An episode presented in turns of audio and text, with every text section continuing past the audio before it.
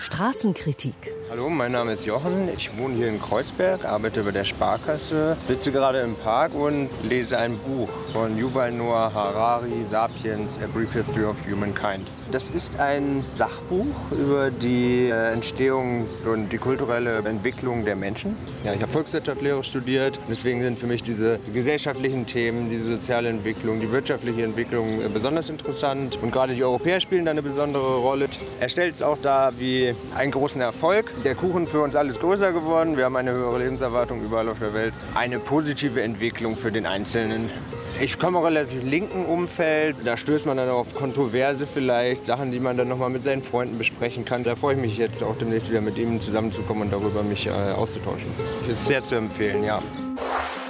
In Berlin liest Jochen Eden Sapiens eine kurze Geschichte der Menschheit von Yuval Noah Harari. Übersetzer das Buch Jürgen Neubau und erschienen ist es im Pantheon Verlag.